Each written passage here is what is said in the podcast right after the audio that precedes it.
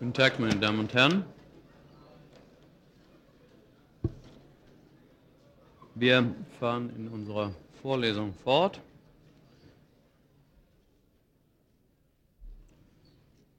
Ich bedanke mich für die Genesungswünsche, die mir unterdessen zuteil geworden sind. Sie erinnern sich, dass wir in der letzten Sitzung über den Kulturbegriff gesprochen hatten. Und hm, eine der wichtigsten, einer der wichtigsten Aspekte in dem Zusammenhang, den ich möglicherweise nicht deutlich genug gesagt habe, ist der, dass äh, zur Kultur natürlich, das hatte ich für selbstverständlich gehalten, aber vielleicht habe ich es nicht gesagt, natürlich auch Sprache gehört. Nicht auch Sprache, sondern Sprache vor allem. Denn alles, was wir lernen, vom, wenn man vom elementarsten vorsprachlichen Lernen einmal absieht, ist natürlich etwas, das über Sprache läuft. Ähm, die Definition von Kultur, die ich Ihnen gegeben hatte,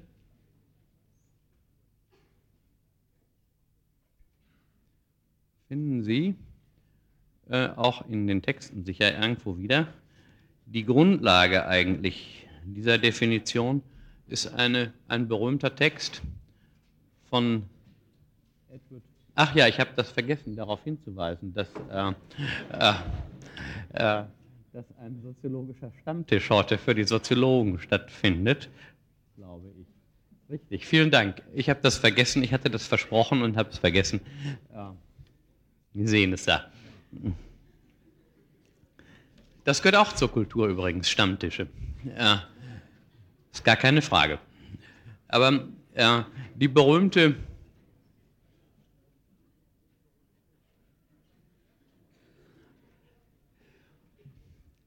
D'accord.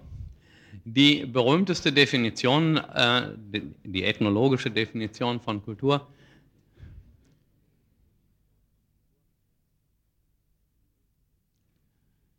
stammt von Edward B. Tyler, T-Y-L-O-R. Und ich lese sie Ihnen mal vor. Äh, und Sie werden dann sehen, dass wir das eigentlich in der letzten Stunde behandelt haben. Da heißt es Culture or Civilization in its wide ethnographic sense is that complex whole which includes knowledge, belief, art, morals, law, custom, and any other capabilities and habits acquired by man as a member of society. Uh, äh, Sie sehen, äh, uh, ich schließe sozusagen das, Kap das Kapitel Kultur nicht ganz ab, aber das, was ich Ihnen erzählt habe, ab mit der Definition, deren Kommentierung eigentlich der zweite Teil der letzten Stunde äh, gewidmet war. Lassen Sie mich äh, auf einen Punkt hier noch hinweisen, der von Bedeutung ist.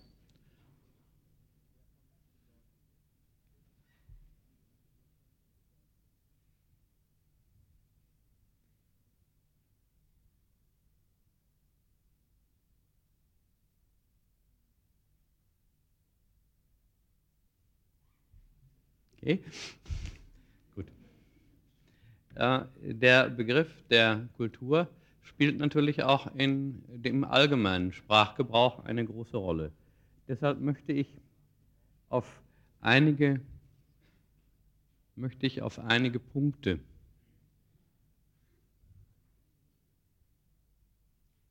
möchte ich auf einige Punkte hinweisen, äh, an denen äh, der Kulturbegriff, den wir verwenden wollen, hängt.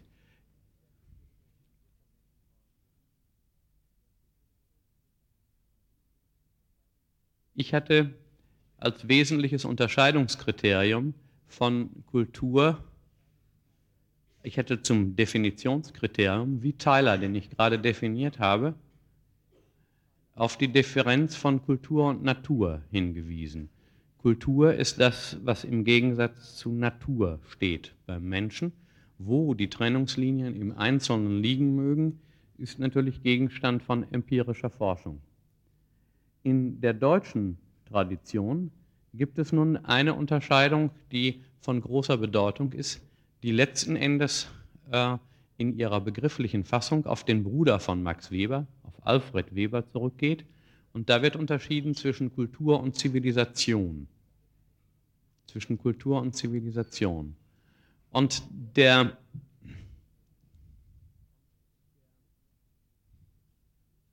der Differenzpunkt, um den es hier geht, ist der, dass zur Kultur eigentlich die geistigen Höhenleistungen gezählt werden. Also Literatur, Kunst, Religion, Sprache, sofern sie sich zum Ausdruck höherer Ideen eignet. Also der gesamte Bereich der Ideen und Zivilisation meint demgegenüber die Systeme der Ermöglichung des äußeren Lebens.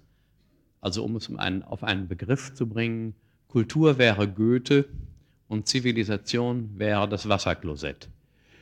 Äh, das noch zu meiner Jugendzeit äh, in der Schule spielte das eine große Rolle.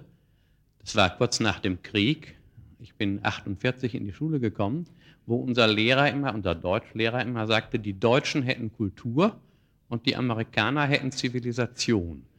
Und gemeint war, mit, war damit, die Deutschen sind das Land der Dichter und Denker, aber die Amerikaner haben irgendwie gepflegte Manieren, ja nicht einmal gepflegte Manieren, aber sie haben irgendwelche Gadgets, äh, mit denen sie das Leben angenehm machen. Dann gab es natürlich die berühmte, die berühmte Differenz von Kultur und Zivilisation. Das war jetzt sozusagen die amerikanisch-deutsche Differenz. Dann gab es ebenfalls zu meiner Zeit noch die Differenz, die aber sehr viel älter ist, die Franzosen hätten Zivilisation im Sinne von, die hätten polierte Manieren, die könnten sich wirklich elegant benehmen. Die Deutschen, die seien etwas grob, äh, aber dafür tief. Äh, so, schon, so heißt es schon bei Goethe ironisch, im Deutschen lügt man, wenn man höflich ist, sagt Mephisto sehr ironisch. Gemeint ist damit, die Deutschen haben schlechte Manieren äh, und glauben, dass die Tatsache, dass sie dabei etwas Tieferes denken, die schlechten Manieren rechtfertigt. Äh, dies alles spielt für unseren Kulturbegriff keine Rolle.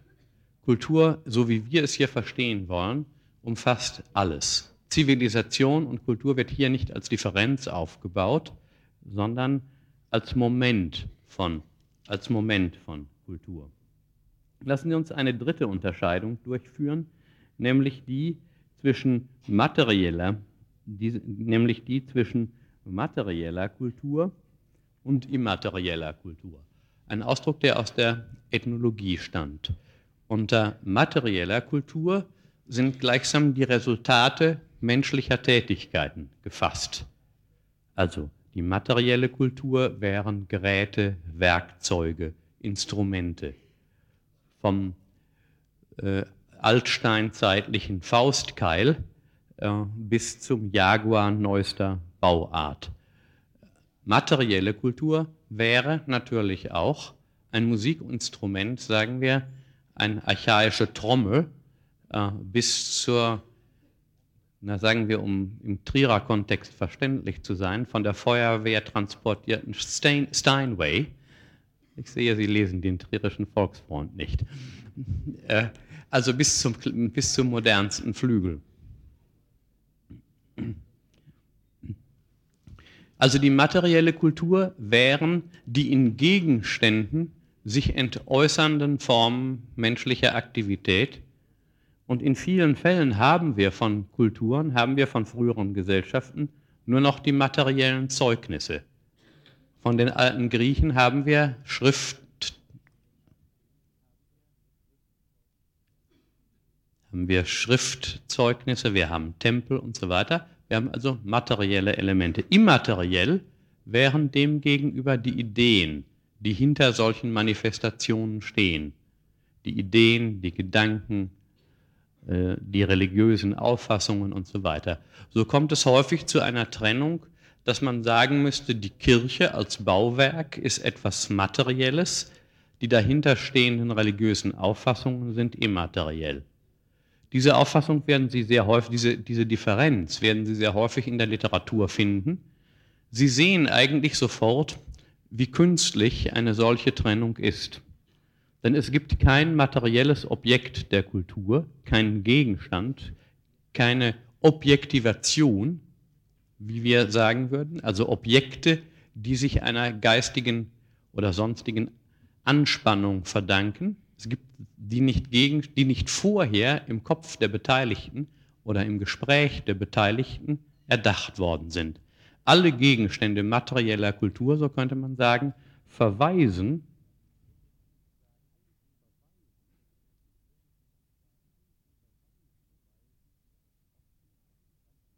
verweisen auf, immat, auf immaterielle, verweisen auf immaterielle Kultur. Also, den Kelch versteht man nicht, wenn man nicht weiß, wozu er dient. Die Hostie als, als materieller Gegenstand versteht man nicht, wenn man nicht weiß, in welchem religiösen Zusammenhang sie erscheint. Damit ist, damit ist gemeint, dass die immaterielle, also ich muss nochmal zusammenzufassen, die materielle Kultur etwa als Zusammenhang von Werkzeug, Technik, irgendwelchen Kunstgegenständen, also als Instrumenten in der Auseinandersetzung mit der Natur. Und die immaterielle Kultur wäre dann also äh, konstituiert durch Normen, Werte, also durch Beziehungsregeln zwischen Menschen, Recht, Religion, Moral, Sitte, Konvention und so weiter, aber auch Glücksvorstellungen, um nur diese Dinge zu nennen. Aber entscheidend ist in dem Zusammenhang, entscheidend ist in dem Zusammenhang, dass für Menschen diese Dinge zusammengehören. Wir entnehmen den materiellen Gegenständen,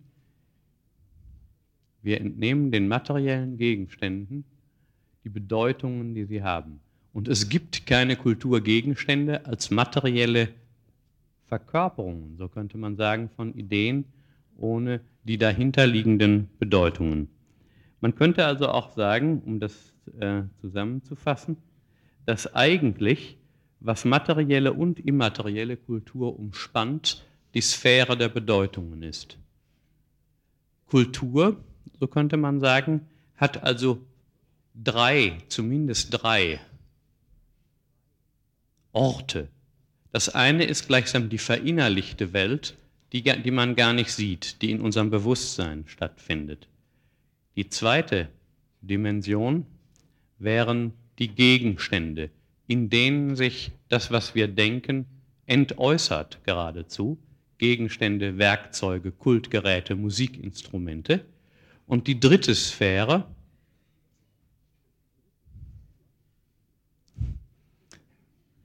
Die dritte Sphäre wäre die Sphäre des Mitmensch, der mitmenschlichen Kommunikation, in der gleichsam eine Zwischenwelt zwischen den Gegenständen und unserem Bewusstsein etabliert wird. Wir sind also damit bei Bedeutungen angekommen. Bedeutungen sind eigentlich das eigentliche Element von Kultur. Wir hatten von Gewohnheiten und so weiter gesprochen, aber die Gewohnheiten sind eben nicht bloße Instinkte oder bloße Ersatz, bloßer Ersatz für Instinkte. Ich hatte schon verschiedene Differenzen zwischen Gewohnheiten und Instinkten aufgeführt. Der für die Kulturwissenschaften zentrale Unterschied ist, dass unsere Gewohnheiten nicht bedeutungslos sind. Die menschliche Welt ist eine Welt, die von Bedeutungen lebt. Wir betreiben nicht einfach Sex, sondern was wir da tun, hat eine Bedeutung für uns. Und diese Bedeutung ist von Kultur zu Kultur unterschiedlich. Wir betreiben nicht einfach Musik, sondern was das bedeutet, ergibt sich aus dem Kulturzusammenhang.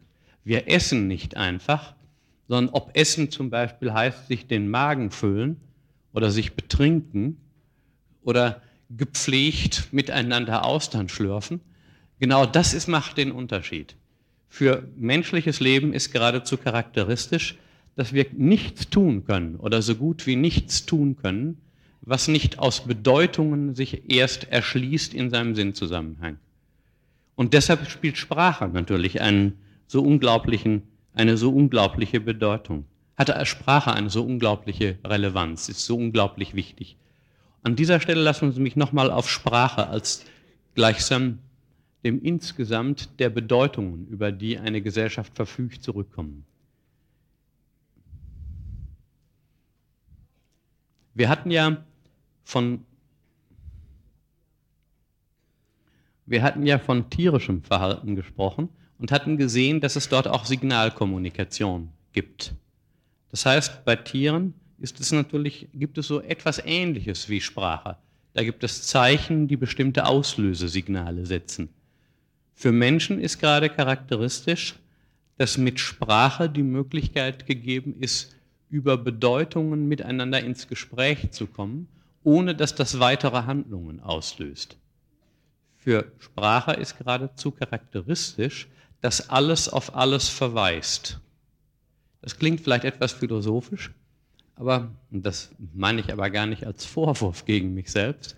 Und das, worum es sich handelt, ist hier, dass es nicht einzelne Bedeutungen gibt, die für sich bestimmtes Verhalten auslösen, sondern dass mit Sprache ein globaler Verweisungszusammenhang gegeben ist. Das heißt, jedes einzelne Wort verweist eigentlich auf sein Gegenteil, verweist auf Anknüpfungspunkte. Das kann man, man kann also sagen, mit Bedeutung ist gemeint, dass es Verknüpfungsverhältnisse zwischen den einzelnen Sinngehalten gibt. Eigentlich verstehen wir nur, was ein Tisch ist, wenn wir wissen, was ein Stuhl ist. Und eigentlich wissen wir nur, was ein Stuhl ist, wenn wir wissen, was es heißt zu essen. Und wir wissen nur, was es heißt, eine Gabel zu benutzen, wenn wir wissen, was es heißt, ein Tischgebet zu sprechen. Das heißt, völlig verschiedene Dinge, zunächst einmal, was könnte man sagen, verbindet ein Tischgespräch mit dem Lammbraten? Äh, jeder würde sagen, gar nichts. Aber wer Kulturen analysiert, sieht, dass der Lammbraten das Messer, mit dem man ihn aufschneidet und das Tischgebet, das man vorher spricht und die Bedeutung, sagen wir, dass nur an Sonntagen Lamm gegessen wird, miteinander zusammenhängen. Das heißt, die Dinge verweisen aufeinander. Materielles und Immaterielles, Bedeutungen verschränken sich und umgreifen sich. Das ist erst einmal mit diesem komplizierten Verhältnis von Bedeutungen als Verknüpfungsphänomen gemeint. Es gibt Sinnverweisungen und insofern kann man sagen, Bedeutungen formten ein System, ein Zusammenhang. Kein einziges Wort einer Sprache ist verständlich im Grunde, wenn man nicht auf die anderen Worte, wenn man die anderen Worte nicht auch kennt, wenn man die Grammatik nicht kennt, in der diese Worte benutzt werden müssen. Man könnte also sagen, menschliche Sprache, menschliche Bedeutungssysteme sind gerade durch ihren systematischen Charakter, durch ihren Verweisungscharakter, durch ihren Zusammenhangscharakter bestimmt. Das ist das eine von Bedeutungssystem, dass es ein Zusammenhang, ein Ganzes ist, dass das nicht einzelne Schlüsselreize sind, die Handeln auslösen. Nicht die tierischen Signalkommunikationen verweisen eigentlich nicht aufeinander. Sie verweisen nicht auf ein anderes Signal, sondern sie verweisen auf Verhalten. Sie verweisen sozusagen auf einen Zustand der äußeren Welt. Menschliche Bedeutungen, gesellschaftliche Bedeutungen verweisen gleichzeitig auf die Welt, in der wir sprechen, auf uns, die wir sprechen, und auf andere Bedeutungen, die jetzt gerade nicht aktualisiert sind. Das ist vielleicht ein bisschen kompliziert, aber ich glaube, es ist doch deutlich, was hier die menschliche Sprache von anderen Sprachen unterscheidet. Das ist die eine Geschichte, Bedeutungssysteme. Der andere Punkt, der aber ebenso wichtig ist, ist, dass Kulturen und Bedeutungen supraindividuell sind. Supraindividuell. Damit ist gemeint, dass wir zwar, wenn wir etwas sprechen oder denken, ganz individuell unser eigenstes ausdrücken, dass wir aber, indem wir Sprache benutzen und Bedeutungen aktualisieren, auf ein Bedeutungssystem verweisen, das nicht nur für uns gilt, sondern von dem wir wissen, dass andere es auch benutzen oder von dem wir es jedenfalls wissen könnten. Wenn Sie denken, Mama hat mich lieb, dann denken Sie zunächst an Ihre Mutter und Sie denken an ein ganz bestimmtes Gefühl, das im elementaren Kontext Ihrer frühkindlichen Beziehung aufgetaucht ist. Gleichzeitig ist es aber ein Satz, den jeder versteht. Sowohl der Ausdruck Mama, wie der Ausdruck hat, wie der Ausdruck mich, wie der Ausdruck lieb, ist in dem, was er bedeutet, für uns alle verständlich. Selbst wenn er eine ganz individuelle Tatsache meint, ihr Gefühl zu ihrer Mutter, ist der Ausdruck, der dem der dem Rechnung trägt, etwas, was wir alle verstehen. Und die Benutzung der Sprache verweist auf diese supraindividuelle Geltung. Das heißt, die Bedeutungen sind, obwohl sie nur individuell aktualisiert werden, obwohl sie nur individuell aktualisiert werden, gleichzeitig supraindividuell in dem Sinne, dass wir sie nur als Bedeutungen aktualisieren können, weil sie supraindividuelle Geltung haben. Und damit komme ich zum nächsten Punkt, der dann vielleicht wieder etwas konkreter wird, nämlich zu dem, was ich Institutionen nennen möchte. Kulturen sind auch, das wäre ein weiterer Aspekt, ein Ensemble von Institutionen. Was heißt das? Was ist mit Institutionen gemeint? Nun, lassen Sie mich das an zwei Beispielen vorführen. Institutionen in unserer Gesellschaft wäre etwa einerseits die Universität, wäre andererseits, sagen wir, eine Familie. Beides sind Institutionen. Was ist damit gemeint? Nun, zunächst einmal gehen wir von der Universität aus. Ich liefere die Definition sozusagen als zusammenfassende äh, Definition am Schluss. Wäre ein Komplex gemeint mit Institutionen von Gebäuden, von Gegenständen, aber auch von Bedeutungen, von Zusammenhängen. Gehen wir von der Universität aus. Zunächst haben wir hier einen Komplex von Gebäuden. Wir haben Hörsäle, Seminarräume, Filmräume, Büros, die Mensa, die Turnhalle, Bibliotheken, Computer, Bücher, Schreibmaschinen, Akten, Telefone, Kopiergeräte, Schränke und so weiter. Wir haben sozusagen einen materiellen Komplex, der zu Institutionen gehört. Wir haben dann zweitens, das ist wichtig, ein System von zugehörigen sozialen Positionen. Also auf der einen Seite einen äußeren Rahmen, auf der anderen Seite einen Komplex von zugehörigen Positionen. Also denken Sie etwa an Studentinnen, an Studenten, an Assistenten, an Professoren, an Sekretärinnen, an Bibliothekspersonal, an Verwaltungsbeamte vom Universitätsinspektor bis zur Sekretärin, vom Kanzler bis zum Präsidenten, die Putzfrauen nicht zu vergessen, den Pressebeauftragten, die Justiziare und so weiter. Und zu diesen Positionen gehören eigentümliche Rekrutierungsmechanismen. Wie wird man Mitglied? Eintritt kann geregelt sein und die Dauer des Verbleibs und der Austritt. Also Rechte und Pflichten. Schauen Sie, was sich hier abspielt. Gebäude und äußere materielle Gegenstände sind die eine Dimension. Das andere sind soziale Positionen. Und die hängen in einer ganz bestimmten Weise zusammen.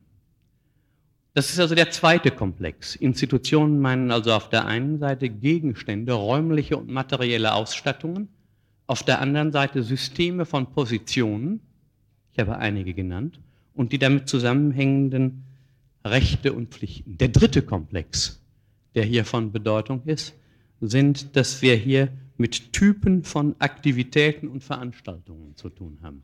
Typen von Aktivitäten und Veranstaltungen.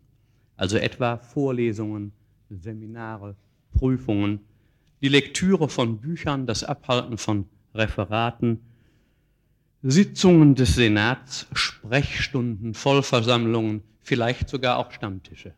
Dies alles wären Typen von Veranstaltungen, die in diesen Institutionskomplex Universität hineingehören. Der vierte Komplex wäre die Erfüllung gesamtgesellschaftlicher Aufgaben. Die Erfüllung gesamtgesellschaftlicher Aufgaben. In diesem Falle für die Universität als Beispiel liegt es auf der Hand, also etwa die Ausbildung für höhere Berufsqualifikationen. Also nur um bei unserem Beispiel hier in der betriebsvolkswirtschaftlich-pädagogischen Abteilung zu bleiben, äh, die gesamtgesellschaftliche Aufgabenerfüllung, die damit zusammenhing, wäre, dass wir Betriebswirte ausbilden, die hinterher, was weiß ich, Direktoren äh, der Deutschen Bank werden. Oder Soziologen, die hinterher schlecht bezahlte Professoren werden, sagen wir. Hm. Oder noch schlechter bezahlte Inhaber anderer Positionen. Äh, aber ganz wesentlich ist natürlich mit solchen gesamtgesellschaftlichen Funktionen verbunden die Sicherung und der Erhalt gesamtgesellschaftlicher Wissensbestände. Die Sicherung, der Erhalt und die Vermehrung gesamtgesellschaftlicher Wissensbestände, was die Universität betrifft. Wir sprechen jetzt nur von der Universität. Das heißt, zu, Univers zu Institutionen gehört eine Idee directrice, eine leitende Funktionsidee, die den gesellschaftlichen Auftrag dieser Institutionen bestimmt. Bei der Universität also einerseits Bildung, so könnte man das zusammenfassen, andererseits Ausbildung und drittens Forschung, so wie unser Universitätssystem beschaffen ist. Der fünfte Aspekt, der ist damit schon gegeben, der für alle Institutionen gilt, wäre, dass eine Institution nicht ohne andere Institutionen zu denken ist. Es gibt also eine Verknüpfung, so könnte man sagen, der Institutionen.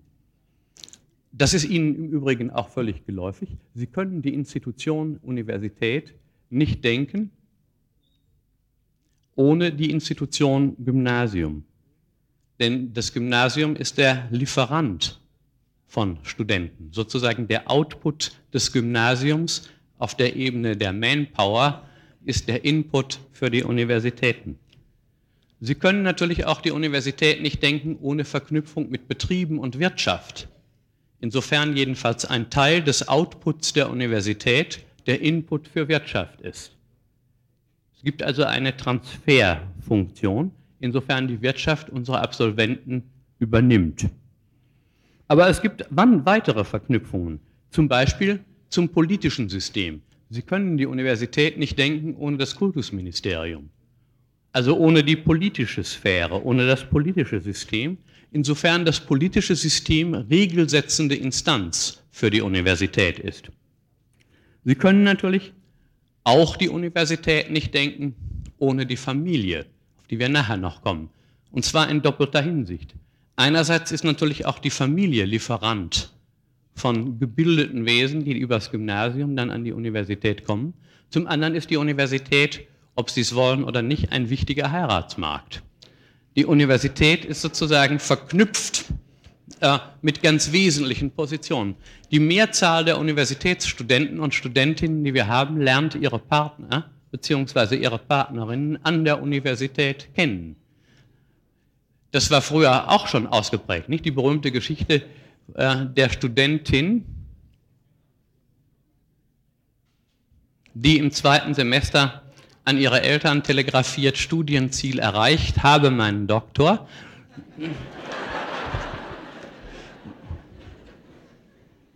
Hm.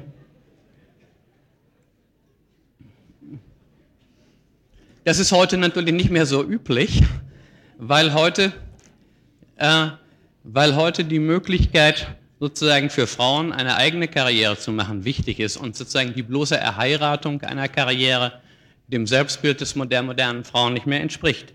Lassen Sie mich hier also das zusammenfassen. Der fünfte Punkt, auf den es ankommt bei, Uni, bei Institutionen,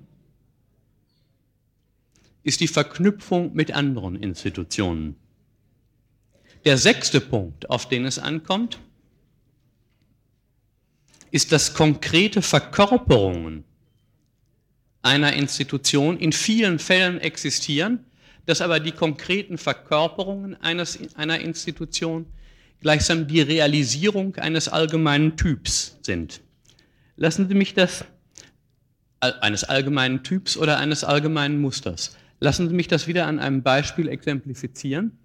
Die Universität Trier, in der wir hier sind, ist die Verkörperung, die Realisierung, die Aktualisierung eines allgemeinen Musters von Universität. Die Universität Trier ist nur eine Universität. Die Institution Universität ist aber eine gesamtgesellschaftliche Institution. Die Universität Trier mag sich also dadurch unterscheiden, das ist ganz wichtig, davon, von der Universität Mannheim oder von der Universität Hamburg. Das sind völlig andere Leute, die dort sind. Es ist an einem völlig anderen Ort. Es sind andere Gebäude. Es sind andere Personen, die dort wirken. Aber obwohl dies alles gegeben ist, verkörpert doch die Universität Trier als Einzelne nur einen allgemeinen Typ und die Universität Hamburg auch und die Universität Bielefeld auch. Das heißt, Institutionen zeichnen sich dadurch aus, dass sie Realisierung von Beziehungsmustern sind, die auch jenseits ihrer aktuellen Verwirklichung mit konkreten Personen, konkreten Orten, konkreten Zeiten, konkreten Gebäuden unabhängig davon gelten. Lassen Sie uns nun ein zweites Beispiel, eben die Familie, vorführen, an dem ich die gleiche Punktordnung noch einmal aufführen werde. Ich sagte, der erste Punkt, der für Institutionen wichtig ist, ist, dass sie Komplexe von Gebäuden und Gegenständen sind, von Orten und materieller Kultur. Bei der Familie ist das deutlich. Familien sind dadurch charakterisiert, dass sie über konkrete typische Gebäude oder typische Räumlichkeiten und Instrumente verfügen.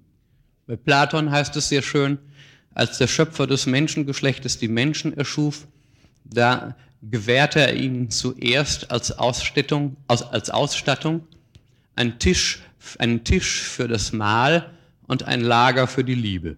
Das steht schon bei Platon. Also Sie sehen, dass zur Familie sozusagen konkrete Ausstattungen gehören. Wohnungen in unserem Fall.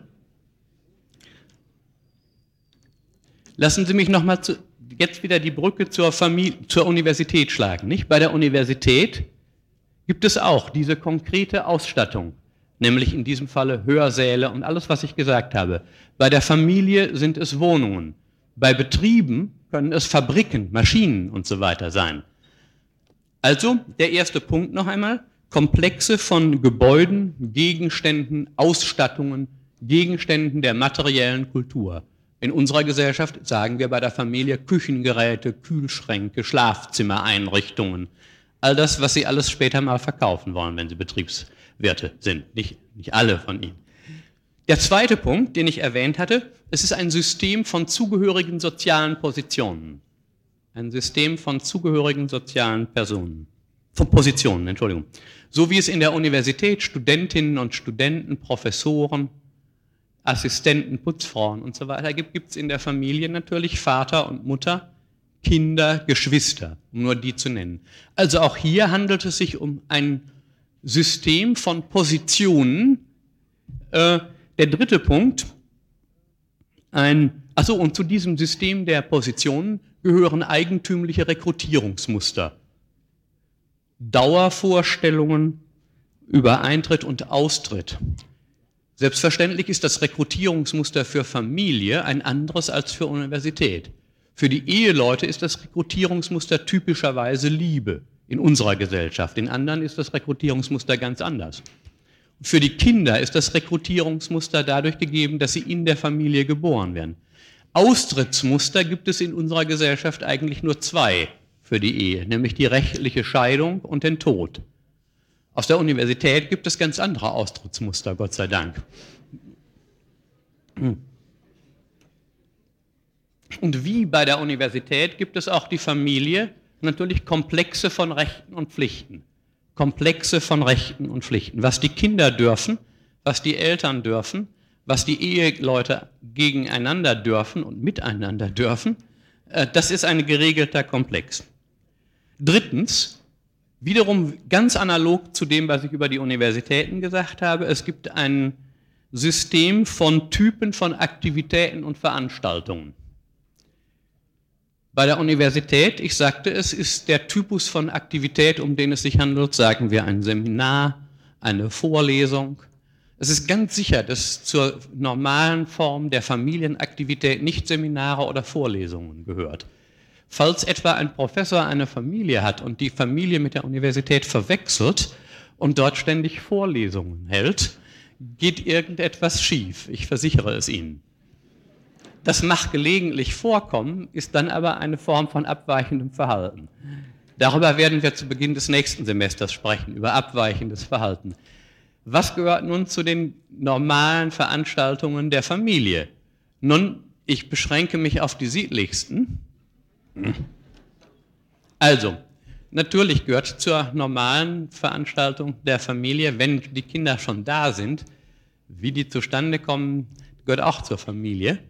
Äh, die Kindererziehung gehören gemeinsame Mahlzeiten, gehören gemeinsame Unterhaltungen, gehören sozusagen Zärtlichkeitsformen des Austauschs von Zärtlichkeit zwischen den Beteiligten, gehört unter Umständen das Familienfest, gehört die wechselseitige Fürsorge füreinander. Ich breche das einfach ab, das können Sie aus Ihrer eigenen äh, Erfahrung ergänzen. Also wie zur Universität oder wie zum Betrieb, um ein drittes Beispiel nochmal zu sagen, zu dem natürlich auch regelmäßige Aktivitäten als institutionelles Handlungsmuster gehören, zum Beispiel, dass dort Leute arbeiten, gilt das auch für die Familie. Die Idee Direktrice für die Institution Familie wäre eben, dass sie einerseits der legitimen Erzeugung von Kindern, andererseits deren Frühsozialisation dient, dass sie aber zweitens ganz wesentlich natürlich auch der emotionalen, ja, dass sie ein Ort für emotionale Beziehungen im Kontext zwischengeschlechtlicher äh, na, ich lasse das mal so stehen. Der fünfte Punkt, den ich erwähnt habe, Verknüpfung mit anderen Institutionen. Auch hier ist deutlich, dass die Familie nicht ohne andere Institutionen gedacht werden kann. Die Kinder müssen in die Schule in unserer Gesellschaft. Dadurch gibt, ergibt sich eine Verknüpfung zur Schule. Der Vater und zunehmend natürlich auch die Mutter müssen im Wirtschaftssystem etwas arbeiten, damit die Familie überleben kann. Also hier ergibt sich eine Kombination, eine Verknüpfung zum politischen System. Rechtliche Systeme spielen eine Rolle, die Rechte von Vater und Mutter und Kinder gegeneinander in Abgrenzung zueinander sind durch rechtliche Systeme in unserer Gesellschaft geregelt. Lassen Sie uns den sechsten Punkt an, anschneiden. Ich hatte in Bezug auf die Universität gesagt, dass jede konkrete Institution die Realisierung in einem Einzelfall von einem allgemeinen Muster ist. Sie mögen für sich persönlich glauben, dass so wie Ihre Familie keine Familie ist. Das stimmt ja auch vielleicht, aber die allgemeinen Muster der Familie gelten in der Familie Schmitz wie in der Familie Meyer. Das heißt, wenn wir von Institutionen sprechen, sprechen wir von allgemeinen Ordnungen, die im individuellen Falle von verschiedenen Menschen realisiert werden und diese Institutionen überdauern, auch wenn die einzelnen Personen, die die konkrete Institution tragen, sterben oder nicht mehr vorhanden sind oder sonst aus ihr ausscheiden. Die Universität Trier könnte, die Universität als gesamtgesellschaftliche Institution wird auch bestehen, wenn die Universität Trier geschlossen werden sollte zum Beispiel wegen zu großen Lärms der Studentinnen und Studenten bei Vorlesungen oder so, oder wegen offenkundiger Langweiligkeit der Professoren. Die Universität würde das als Institution überleben. Die Universität Trier überlebt natürlich sogar das Ausscheiden von mir, aber auch das Ausscheiden von Ihnen. Dies bleibt als Institution erhalten die, Univers die Institution Familie ist sozusagen nicht einmal davon abhängig, dass Sie als Einzelne heiraten. Die Institutionen überleben sozusagen als Modelle die konkreten Schicksale der Einzelnen. Und das Gleiche gilt auch für Betriebe. Der Betrieb X mag pleite gehen und damit vom Markt verschwinden, aber das institutionelle Muster Betrieb bleibt erhalten. Wir können also noch einmal zusammenfassen. Ob wir nun von Betrieben, von Familien, von Universitäten, von Gerichten, von Parlamenten sprechen. Immer geht es bei Institutionen um gesamtgesellschaftliche Ordnungen, in denen sechs Momente zusammenzufinden sind. Erstens bestimmte Komplexe von Gebäuden und Gegenständen. Komplexe von materieller Kultur. Zweitens um Systeme zugehöriger Rollen und Positionen. Drittens um Typen von Aktivitäten und Veranstaltungen, also um Typen von in diesen Institutionen ablaufenden Tätigkeiten. Viertens um die Erfüllung gesamtgesellschaftlicher Aufgaben, also wenn Sie so wollen, um Funktionen, die die Idee Direktrice dieser Institutionen bilden. Fünftens gibt es in all diesen Institutionen Verknüpfungen mit anderen Institutionen. Sechstens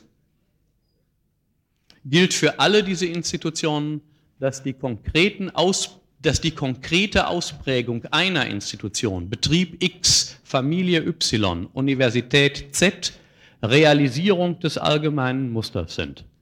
Damit breche ich ab. Guten Tag, meine Damen und Herren. Es sind zwei Anfragen an mich gekommen. Die erste fragt, sind Soziologen in ihrer Mehrzahl Atheisten? Ihnen, gemeint sind offenbar Soziologen, wie kaum anderen Wissenschaftlern, ist ja der menschliche, anthropomorphe Charakter aller Moral und letztendlich aller religiösen Begründung bewusst, schreibt ein Kommilitone. Antwort, ähm, ich, es gibt keine Untersuchungen darüber, jedenfalls kenne ich keine, ob Soziologen atheistischer sind als andere Zeitgenossen. Soziologen finden sich aber eben sehr häufig auch in Kirchen, also in der katholischen oder in der evangelischen Kirche. Ein Damen und Herren, nach äh, dieser schönen Unterbrechung äh, wollen wir trotzdem noch weiterfahren. Die Frage war also, ob die Soziologen eine besondere Affinität zum Atheismus hätten. Äh, ich sagte schon, ich habe natürlich keine empirischen Untersuchungen dazu. Es gibt Soziologen in den Kirchen, Professoren für Soziologie in den kirchlichen Hochschulen. Äh, also ganz offenkundig sind die Kirchen nicht der Meinung, dass wer Soziologe ist, eo ipso Atheist sein müsse. Ein Freund von mir meinte freilich, äh, dass wer in der katholischen Kirche sei, vom Atheismus nicht so weit entfernt sei. Äh, das sagte er mir, der ich ein solches Mitglied bin. Der Betreffende ist evangelischer Pastor. Äh, aber Spaß beiseite. Die Soziologie als Disziplin ist weder atheistisch noch ihr Gegenteil. Die Soziologie geht auch in Bezug auf die Religion davon aus, dass folgendes Prinzip gilt. Das werden wir noch häufiger feststellen können. Das nennt man das sogenannte Thomas-Theorem, Thomas-Theorem.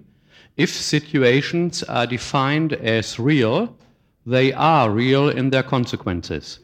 Also wenn in einer Gesellschaft etwas für real definiert wird, dann ist diese Definition der Realität entscheidend für alles, was dann folgt.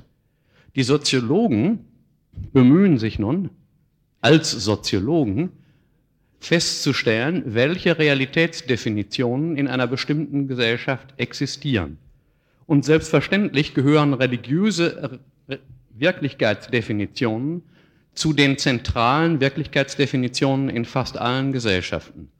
Die Soziologen als Soziologen bemühen sich nun nicht zu unterscheiden zwischen richtigen und falschen Wirklichkeitsdefinitionen, jedenfalls nicht in ihrem Objektbereich.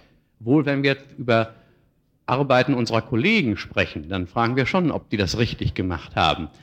Aber in unserem Objektbereich klammern wir sozusagen die Realitätsbehauptungen ein. Und damit sind wir eigentlich auch wieder bei der Kultur. Kultur definiert, so könnte man eben auch sagen, Wirklichkeiten für diejenigen, die in ihr aufwachsen. Und die Soziologie überprüft als solche nicht die Realitätsunterstellungen der von ihr Untersuchten, sondern sie klammert die Realitätsbehauptungen ein. Das gilt eben für Religion. Deshalb gibt es eine ausgeprägte Religionssoziologie. Ich selber bin in einem meiner Hauptspezialitätengebiete Religionssoziologe. Das heißt, wir untersuchen die Religion so, äh, als würden wir die Wahrheitsfrage nicht stellen müssen. Wir klammern die Wahrheitsfrage ein. Das gilt übrigens auch von der Wissenschaftssoziologie. Auch mit Wissenschaft werden Realitätsdefinitionen gesetzt. Aber wenn die Soziologie Wissenschaften untersucht, dann klammert sie die Wahrheitsfrage ein. Sie sagt, wie operieren Menschen, wenn sie entsprechende Wirklichkeitsauffassungen behaupten oder teilen. Jetzt kommt die zweite Frage, die ich habe, die mir, gestellt worden ist. Die Frage lautet, lieber Herr Hahn, Sie unterbrechen sich häufig in der Vorlesung für ein paar Sekunden und scha schauen teilnahmslos in die Menge. Denken Sie dabei an die niedrigen Gehälter der Soziologieprofessoren, Ihr Ingo. Also erstens unterbreche ich nicht die Vorlesung. Wenn ich also in die Menge schaue, so tue ich das, weil ich das Gefühl habe, die Vorlesung ist unterbrochen worden.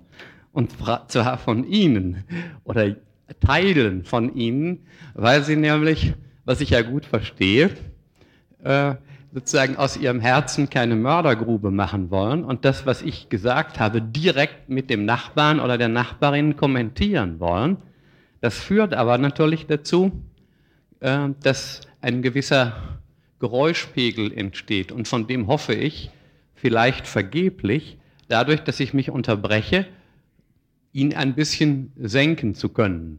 Also ich unterbreche nicht und außerdem ist mein Blick auch nicht teilnahmslos. Jedenfalls sollte er das nicht sein, sondern eher bekümmert, äh, weil ich hoffe, durch die Unterbrechung, die ich dann vornehme, Sie wieder zu aufmerksamen Zuhörer meiner Texte zu machen. Manchmal freilich unterbreche ich mich auch, weil einige von den Kommilitonen mal raus müssen. Und während sie raus müssen, möchte ich den Vorgang der sozusagen äh, mobilen Verabschiedung aus der Vorlesung nicht dadurch stören, dass ich ihnen noch Soziologisches nachrufe. Und mit den Soziologiegehältern hat es schon mal gar nichts zu tun.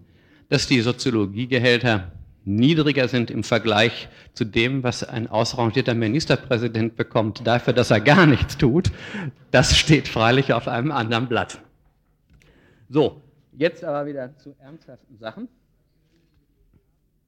Ähm, wir, haben, wir, haben in der, wir haben in der letzten Sitzung uns über Institutionen unterhalten und ich resümiere das nochmal Ich resümiere das nochmal kurz. Das sind so schöne Klausurfragen, die man gut stellen kann. Hm. Hm. Also, die Frage ist, was sind Institutionen? Und da gibt es eine allgemeine Definition, nämlich Institutionen sind gesellschaftlich normierte Regelungen welche das menschliche Zusammenleben für verschiedene Daseinsbereiche ordnen. Und ich hatte das an fünf Punkten Ihnen klarzumachen versucht. Zu Institutionen gehören in diesem Sinne erstens Komplexe von Gebäuden und Gegenständen. Dazu müsste man eigentlich auch Symbole rechnen. Zweitens ein System von zugehörigen sozialen Positionen und Rollen Rechten und Pflichten. Drittens Typen von Aktivitäten und Veranstaltungen, Handlungen also, die diesen Institutionen zugeordnet sind. Schließlich viertens das Konzept der Erfüllung gesamtgesellschaftlicher Aufgaben, eine Idee Direktrice und die darauf bezogenen Einstellungen, Handlungen und symbolischen Überhöhungen dieser Handlungen. Schließlich fünftens gehört zur Institution die Verknüpfung einer Institution mit mehr oder minder allen anderen, also ein institutionelles Geflecht wechselseitiger Interdependenz. Insofern kann man sagen, eine Institution gibt es eigentlich nicht, sondern es gibt immer mehrere Institutionen, die sich aufeinander beziehen. Und zweitens, institutionelles Handeln ist dadurch charakterisiert, dass diejenigen, die institutionell handeln, nicht nur, nicht nur in Bezug auf ihre unmittelbaren handlungsmäßigen Gegenüber agieren, sondern abgestützt sind durch die Zustimmung und durch die Erwartung Dritter, die an der Institution zunächst im Augenblick gar nicht beteiligt sind.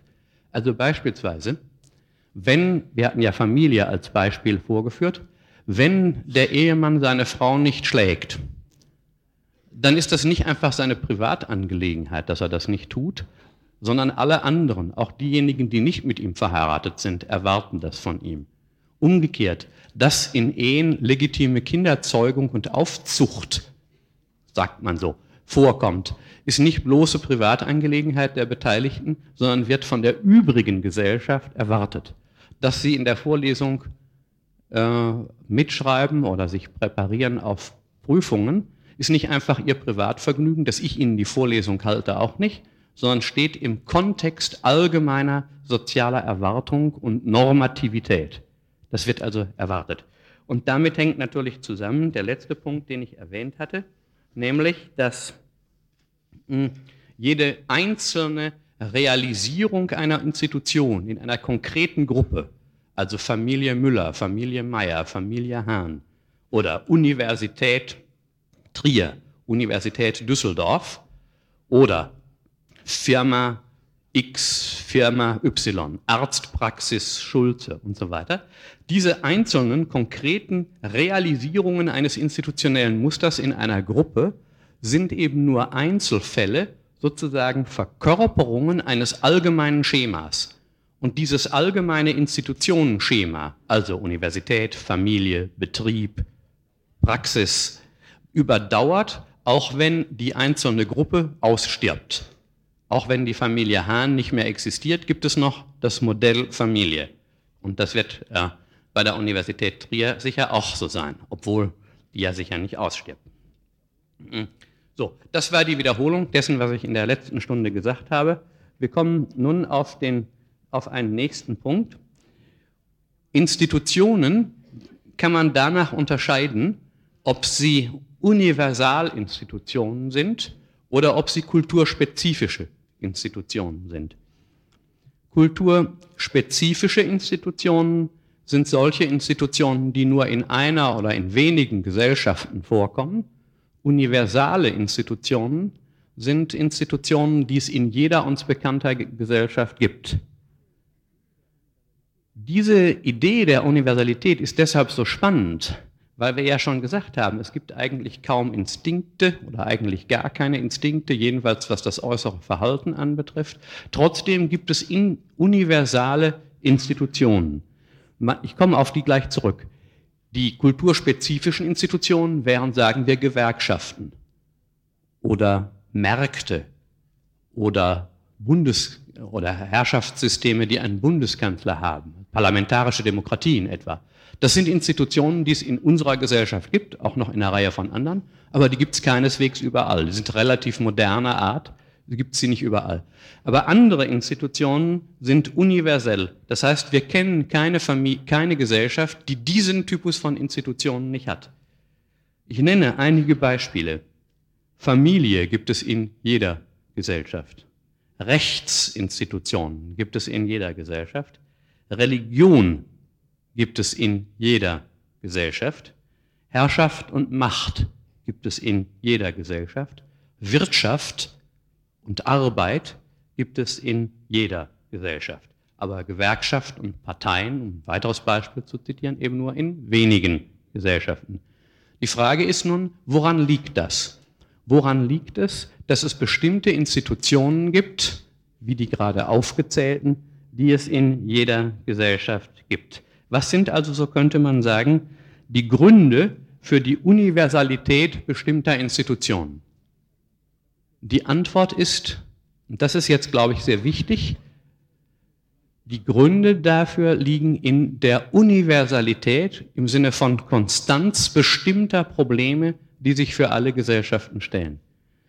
Wichtig also Konstanz, interkulturelle Konstanz bestimmter Probleme. Was wären solche interkulturell konstanten Probleme? Nun, diese interkulturelle Konstanz von Problemen hat ihre Wurzel einerseits und vor allem in der biophysischen Natur des Menschen, in der biophysischen Natur des Menschen. Wohlgemerkt, aus der biophysischen Natur des Menschen ergibt sich die Konstanz eines Problems, nicht bereits die Konstanz einer Lösung, einer institutionellen Antwort auf das Problem. Das ist gerade sehr wichtig, dass die biophysische Natur des Menschen in allen Kulturen ein Problem setzt, und zwar das gleiche Problem, dass aber die darauf gefundenen Antworten von Kultur zu Kultur variieren können. und dass die Lösung auf das eine Problem dann unter Umständen ihrerseits wieder ein Problem für weitere Lösungsmöglichkeiten der aus der Lösung des Problems entstandenen Probleme äh, setzt. Lassen Sie mich das auseinandernehmen. Biophysische Natur des Menschen. Was ist damit gemeint? Nun, in jeder Kultur gibt es die Differenz der Geschlechter. In jeder Kultur muss die biophysisch gesetzte Differenz der Geschlechter institutionell überformt werden. In jeder Kultur muss festgelegt werden, was Männer und was Frauen sind. Die Einzelfestlegung von Männern und Frauen in Bezug auf das Verhalten, auf die dazugehörigen Emotionen, auf die Rechte und Pflichten, auf Unterordnungsbereitschaften, auf Unterordnungspflichten, das ist in jeder Kultur höchst unterschiedlich. Aber das Problem gibt es in jeder Kultur. Keine Gesellschaft kann sich erlauben, auf Definitionen von Geschlechtsrollen zu verzichten. Jedenfalls kennen wir keine. In jeder Gesellschaft gibt es soziale Festlegungen von Geschlechtsrollen. In den meist, wenn man die verschiedenen Gesellschaften miteinander vergleicht, stellt man fest, dass es große Unterschiede gibt. Ein zweites solches Problem wäre die Hilflosigkeit der Säuglinge. Die Menschen kommen auf die Welt und sind nicht handlungsfähig. Wir werden darüber im nächsten Kapitel über Sozialisation und Erziehung reden müssen. Wenn Sie sich vorstellen, für einen Augenblick vorstellen würden, äh, Menschen kämen auf die Welt wie Mäuse oder wie manche Tiere, die sofort kaum sind sie auf der Welt auch alleine herumlaufen können, hätten wir dieses Problem nicht. Aber in jeder Gesellschaft kommen die Menschen völlig hilflos auf die Welt und müssen wenigstens ein oder zwei Jahre gesäugt werden oder sonst irgendwie versorgt werden. Und bis sie wirklich alleine leben können, halbwegs alleine leben können, müssen sie wenigstens zehn oder zwanzig Jahre alt sein. Und selbst wenn sie das sind, können sie nie ohne, können sie auch nicht völlig alleine leben, von ganz wenigen Ausnahmen mal abgesehen. Das weiß ich, der, der Eremit, der äh, wie Hieronymus im Gehäuse sitzt und äh, dem die Löwen ihre Beute bringen. Aber das kommt selten vor. Hm. Man ist kein Atheist, wenn man auf diesen Punkt hinweist. Also, die Hilflosigkeit des Säuglings und die damit verbundene doppelte Angewiesenheit des hilflosen Säuglings auf die soziale Umgebung. Auf der einen Seite natürlich die Angewiesenheit in physischer Hinsicht. Schon seine bloße Nahrung verdankt er über viele, viele Jahre. Die physische Existenz verdankt er der sozialen Gruppe. Aber zweitens natürlich ist er auch angewiesen auf einen bestimmten Typus von Versorgung. Er muss sprechen lernen, er muss sich bewegen lernen, er muss Handlungsfähigkeit erst erwerben. Das werden wir im nächsten Kapitel ausführlich behandeln. Hier geht es nur darum, dass die Hilflosigkeit des Säuglings die Notwendigkeit der Aufzucht und Erziehung bedingt und dass dies ein Problem ist, vor dem alle Gesellschaften stehen. Wie sie dieses Problem lösen, ist natürlich vollständig unterschiedlich. Wer zuständig ist und wie diese Zuständigkeit ausgefüllt wird, welche Probleme das mit sich bringt, ob man Mädchen erzieht, äh, völlig anders erzieht als Knaben, wer, ob man Kinder prügeln darf oder ganz und gar nicht prügeln darf, das ist sehr, sehr unterschiedlich.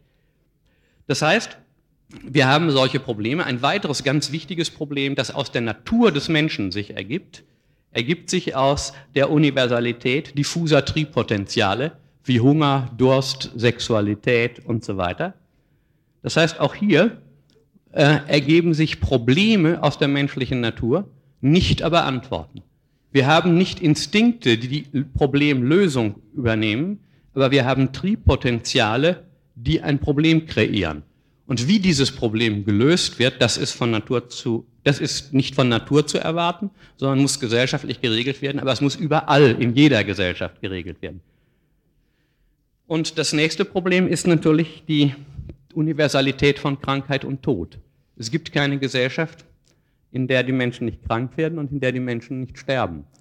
Und da die Kultur sich nicht biologisch vererbt, setzt der Tod sozusagen kollektiv ein Problem, insofern die Kultur, die verkörpert wurde in den Sterbenden, wenn sie nicht durch Erziehung weitervermittelt worden ist, rettungslos verloren geht. Es reicht nicht, dass Kinder geboren werden, um Kultur zu perpetuieren, zu fortsetzen zu können, zu kontinuieren. Äh, und das ist das eine Problem, sozusagen das kollektive Problem, das jede Gesellschaft lösen muss. Wie setzt sie ihre eigene Verewigung gegen die radikale Zeitlichkeit und Sterblichkeit ihrer, ihrer Mitglieder. Die Natur löst das durch Instinktvererbung. Die Natur der Mäuse wird sozusagen dadurch gesichert, dass wenn auch äh, Tausende sterben, jede einzelne Maus das gesamte Programm äh, der Gattung in sich hält.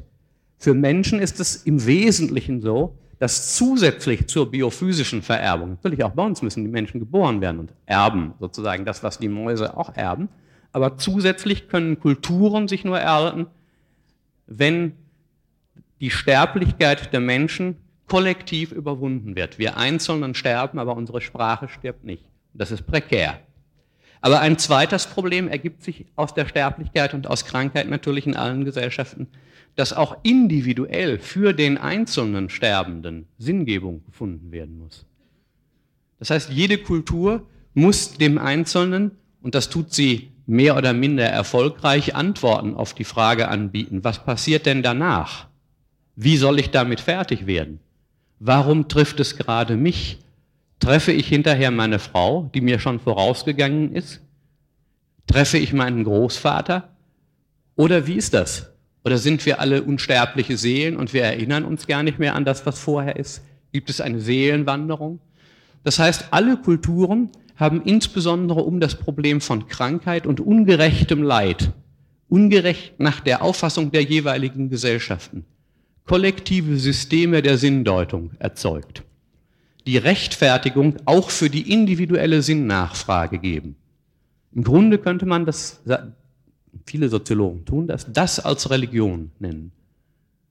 Die, der Glaube an die Götter oder einen Gott wäre nur eine mögliche Antwort auf das religiöse Grundproblem.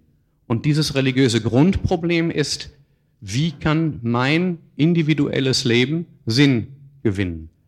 Und da sind wir nun ziemlich sicher, dass wir auch wieder einen ganz wichtigen Unterschied zu Tieren bekommen, soweit wir das überhaupt herauskriegen können, dass sozusagen das bloße Leben für die Menschen nicht genügt, sondern dass es kollektive Sinnangebote geben muss. Das Sinnbedürfnis, wenn man so will, ist universell. Es gibt keine Gesellschaft, in der Menschen dieses Problem nicht hätten, aber die Antworten, die Kulturen finden, auch im Übrigen der, im Übrigen der Grad der Überzeugungskraft, den die kulturellen Lösungen hier vorschlagen, ist unterschiedlich. Aber grundsätzlich gibt es keine Gesellschaft, die nicht über Sinnangebote verfügt und die ihren Mitgliedern nicht Sinnangebote machen muss. Ich darf vielleicht an dieser Stelle eine Bemerkung gerade für die Gegenwart machen. Sie werden sagen, ja, in unserer Gesellschaft, sagen wir in der DDR, ist ja nicht einmal 30 Prozent der Mitglieder der Gesellschaft Mitglied einer der Religionsgemeinschaften. Haben die also keine Religion? Der Soziologe würde sagen, doch, doch. Religion in diesem Sinne ist alles, was an kollektiv verfügbarem und individuell übernehmbarem Sinnangebot zur Verfügung steht. Aus der Perspektive des frommen Katholiken mag sich unter Umständen schon ergeben, dass schon die Evangelischen eigentlich keine richtige Religion haben. In Tom Jones, einem berühmten Roman aus dem 18. Jahrhundert, da findet die Amme plötzlich einen Säugling und da schnuppert sie und sagt, this child doesn't smell like a Christian. Und Religionen haben gelegentlich einander gegenübergestellt das Gefühl, dass die anderen Religionen gar keine richtigen Religionen sind.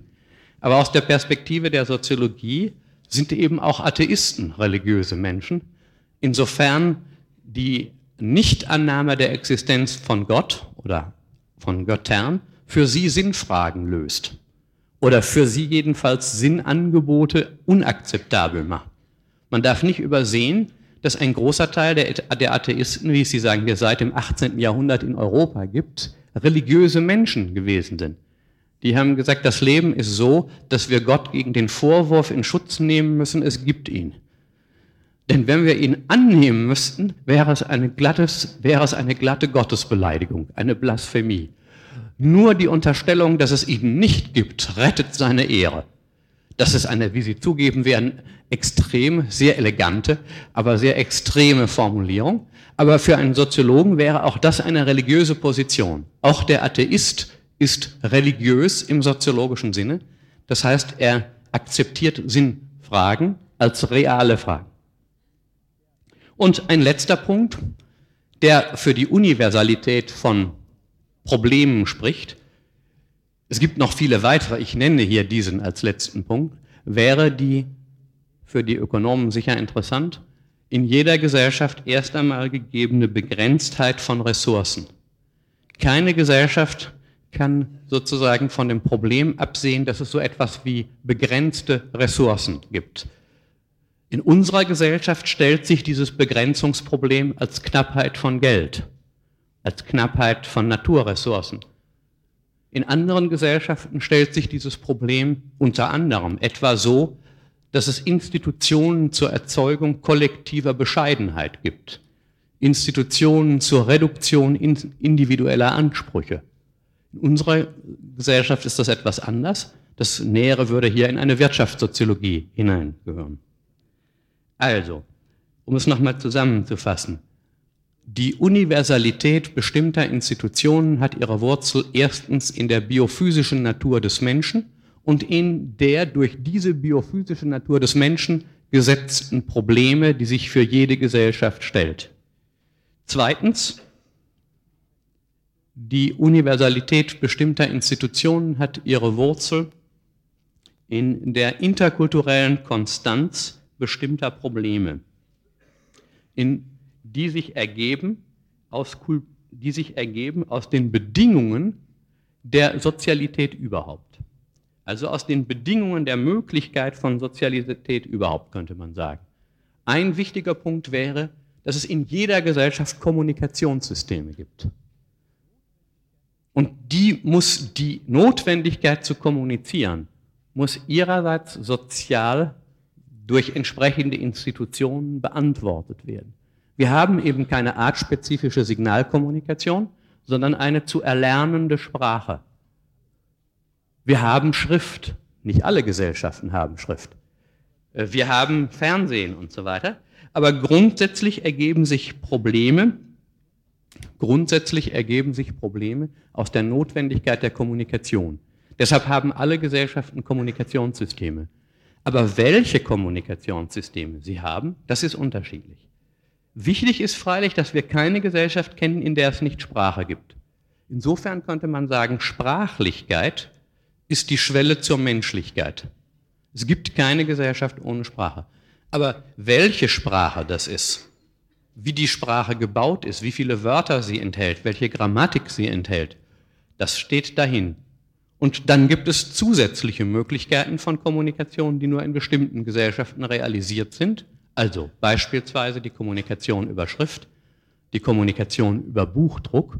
Und wir werden im zweiten Teil der Vorlesung im nächsten Semester sehen, dass die wichtigsten Typen von Gesellschaft mit dem Unterschied in der Institutionalisierung ihrer Kommunikationssysteme zusammenhängen.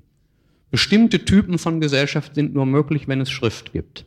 Und bestimmte Typen von Gesellschaft sind nur möglich, wenn es Buchdruck gibt. Und wahrscheinlich sind auch nur bestimmte Typen von Gesellschaft möglich, wenn es Medien gibt, wie wir sie haben. Den letzten Punkt bei den Bedingungen der Möglichkeit von Sozialität überhaupt, den ich hier erwähnen möchte, der ein universales Problem mit sich bringt, ergibt sich daraus, weil die anderen nicht instinktiv ein bestimmtes Verhalten zeigen, weil das nicht gegeben ist, muss die Sicherung der Vorhersehbarkeit von Reaktionen der Handlungspartner in typisierten Situationen gesichert sein. Die Sicherung der Vorhersehbarkeit des Handelns anderer in typisierten Situationen. Sie erinnern sich, ich hatte ganz zu Anfang damit angefangen. Wenn wir unser Verhalten wechselseitig nicht vorhersehen könnten, könnten wir nicht miteinander leben. Das heißt, irgendwie muss jede Gesellschaft sicherstellen, dass das Verhalten unserer Mitmenschen vorhersehbar ist. Nicht hundertprozentig, aber in Grenzen. Ich muss mich darauf einrichten können, dass sie im Normalfall als Reaktion auf meine Vorlesung vielleicht Unverständnis zeugen, aber nicht mit dem Messer nach mir schmeißen und so weiter. Ähm, das heißt, es gibt solche Zwänge. Lassen Sie mich die, lassen Sie mich die Zusammenfassung dieser Punkte, soweit wir sie jetzt haben, noch einmal in einem Satz formulieren. Universalität von Institutionen ergibt sich aus der interkulturellen Konstanz bestimmter Probleme. Dabei führt die interkulturelle Konstanz zu kulturspezifisch differenziellen Antworten. Und die Soziologie und überhaupt alle Kulturwissenschaften ist aus dieser Binarität, aus dieser Zweiartig, Zweiteiligkeit eigentlich geprägt, nämlich der Konstanz bestimmter Probleme und der totalen Differenz von Lösungen. Womit hängt die Differenz der Lösungen zusammen? Womit hängt es zusammen, dass zwar die Probleme konstant sind, die Antworten aber verschieden? Die Antwort auf die Frage nach dieser, auf die, die Antwort auf diese Frage ist, dass es für jedes einzelne Problem funktionale Äquivalente in Bezug auf die Lösungen gibt. Also die Konstanz der Probleme begegnet einer funktionalen Äquivalenz der Lösungen. Lassen Sie mich das nochmal zum Ausdruck bringen in einem Beispiel. Alle Kinder müssen trockengelegt werden. Alle Kinder müssen irgendwie gesäugt werden. Aber ob sie das mit Kuhmilch werden oder an der Mutterbrust, ob es die eigene Mutter ist oder ob eine Amme zuständig gemacht wird, ob die Kinder wie bei uns mit äußerster Sorgfalt erst sehr spät trockengelegt werden, weil man findet, dass zu frühe Toilet Training äh, der Kinder könne ihnen psychische Pein machen. Oder ob man bis vier, fünf Jahre gegen Bettnässen nichts hat, ob man Kinder möglichst frei strampeln lässt oder ob man sie wie eine Gipspuppe fest einwickelt, wenn man nur find, weil man findet, dass nur auf diese Weise Menschen nötige Charakterstärke entwickeln können. Das hängt von Kultur, ist von Kultur zu Kultur sehr unterschiedlich. Ob man das Problem der Sinngebung durch einen Erlöser, durch einen menschlichen Erlöser wie im Christentum ansetzt oder durch oder eben sagen wir durch Seelenwanderungslehren. Das ist sehr unterschiedlich. Es gibt, so könnte man also sagen, für jede einzeln, für jedes einzelne Problem eine Mehrzahl von Lösungen. Welche Lösung eine Kultur wählt, wenn man den Ausdruck wählt hier verwendet, denn in der Regel sitzt da ja nicht jemand und denkt darüber nach. Aber es erscheint aus der Beobachtungsperspektive so, als habe eine Kultur sich für eine und nicht die andere Lösung entschieden. Welche Lösung also gewählt wird, ist kontingent. Dieser Ausdruck ist wichtig. Kontingent. Es besteht Kontingenz in Bezug auf die Realisierung von Einzellösungen für kulturell universale Probleme. Kontingenz. Und dabei ist nun Folgendes zu beachten. Für jedes einzelne Problem gilt zwar die Kontingenzformel. Das heißt, für jede gilt die Kontingenzbestimmung. Für jede Einzelregelung gilt, dass man es so oder so machen kann. Aber dies gilt nicht für den Zusammenhang aller Lösungen.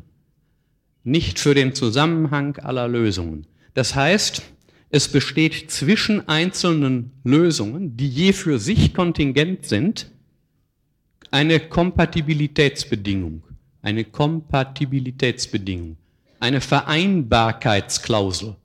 Das heißt, man kann eine bestimmte Religion haben, dann ist aber, wenn man sich mal vorstellt, eine Kultur würde als erstes eine Religion wählen, was natürlich Quatsch ist, weil es immer alles gleichzeitig vorhanden sein muss. Aber stellen Sie sich äh, einfach mal vor, dann hätte sie, sagen wir, erst eine Religion gewählt und wäre dann aber nicht mehr völlig frei in der Wahl der Familienordnung, die sie hat. Oder umgekehrt, stellen Sie sich vor, sie hätte eine bestimmte Familienordnung, sagen wir mit viel Weiberei dann wären bestimmte Formen von Wirtschaft, bestimmte Formen von Politik, bestimmte Formen von Religion nicht mehr möglich. Dieses Problem begegnet Ihnen heute in der Ökonomie als das Knappheitsproblem.